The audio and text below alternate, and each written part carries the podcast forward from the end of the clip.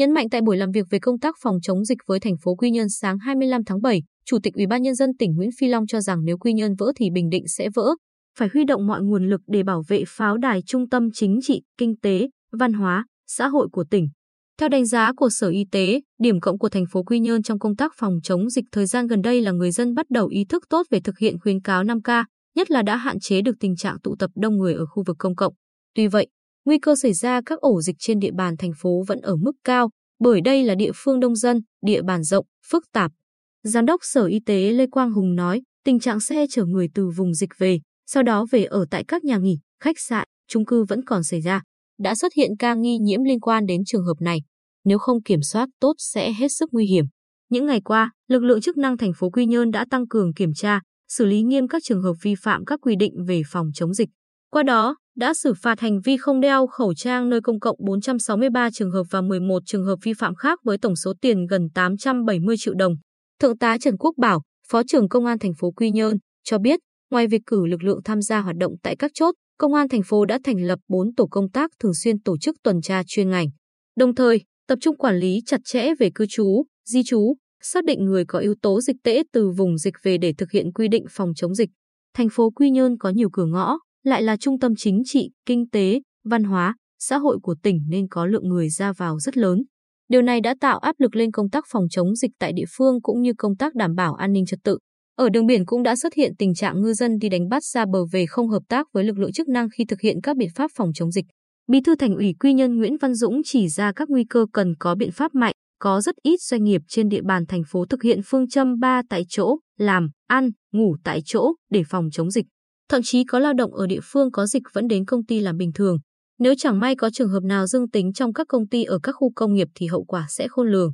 Hiện nay, địa bàn thành phố Quy Nhơn có 91 người đang cách ly tập trung và 1.019 người cách ly tại nhà, nơi cư trú. Thành phố cũng đã chuẩn bị 5 khu cách ly tập trung với 1.012 chỗ. Dự kiến, công dân thành phố Quy Nhơn ở thành phố Hồ Chí Minh về địa phương sẽ tiếp tục tăng. Thượng tá Đỗ Minh Chiến, Chỉ huy trưởng Ban Chỉ huy Quân sự thành phố Quy Nhơn, cho biết trong công tác phòng chống dịch, lực lượng quân sự tham gia rất tích cực. Mỗi xã, phường đều lập một trung đội dân quân, 28 người, sẵn sàng tham gia phòng chống dịch. Ở cấp thành phố, chúng tôi thành lập 2 trung đội dân quân và 1 đại đội phục vụ trong tình huống khẩn cấp. Đồng thời, ở giai đoạn 2, đơn vị sẽ hiệp đồng chặt chẽ với các lực lượng khác bảo đảm tốt công tác hậu cần, an ninh tại 5 khu cách ly tập trung. Liên quan đến vấn đề người từ vùng dịch về, Giám đốc Sở Y tế Lê Quang Hùng đề nghị thành phố Quy Nhơn tăng cường tuyên truyền người dân nâng cao ý thức. Nhất là các gia đình có người từ vùng dịch về phải thông báo trước cho chính quyền địa phương để chủ động triển khai biện pháp phòng chống dịch. Phương án trường hợp xã đảo Nhơn Châu có dịch cũng đã được tính tới. Trong đó, Bộ Chỉ huy Bộ đội Biên phòng tỉnh sẽ là đơn vị được Ủy ban Nhân dân tỉnh giao chủ trì cùng thành phố Quy Nhơn thực hiện công tác phòng, chống dịch. Riêng công tác hậu cần, nếu dịch xảy ra phức tạp tại xã đảo này, Bộ Chỉ huy Quân sự tỉnh sẽ xuất kho dự trữ tại đại đội hỗn hợp 30 đồng để hỗ trợ lương thực cho người dân. Nhấn mạnh vấn đề Quy Nhơn vì cả tỉnh vì Quy Nhơn, Chủ tịch Ủy ban Nhân dân tỉnh Nguyễn Phi Long đề nghị thành phố Quy Nhơn phải thực hiện tốt 7 phương án và 6 lực lượng để đảm bảo công tác phòng, chống dịch tại địa phương đạt hiệu quả. Cụ thể, 6 lực lượng gồm lực lượng chỉ đạo, lực lượng y tế, lực lượng cung cấp cho các chốt và khu cách ly, lực lượng cung cấp thực phẩm thiết yếu, lực lượng phòng, chống dịch tại cơ sở và lực lượng tình nguyện viên. 7 phương án gồm phòng, chống dịch tổng thể có sự phân công, phân nhiệm rõ ràng, điều trị F0, cách ly tập trung, cung cấp nhu yếu phẩm, lưu thông hàng hóa, sản xuất trong tình hình dịch và phương án tiêm chủng vaccine mở rộng.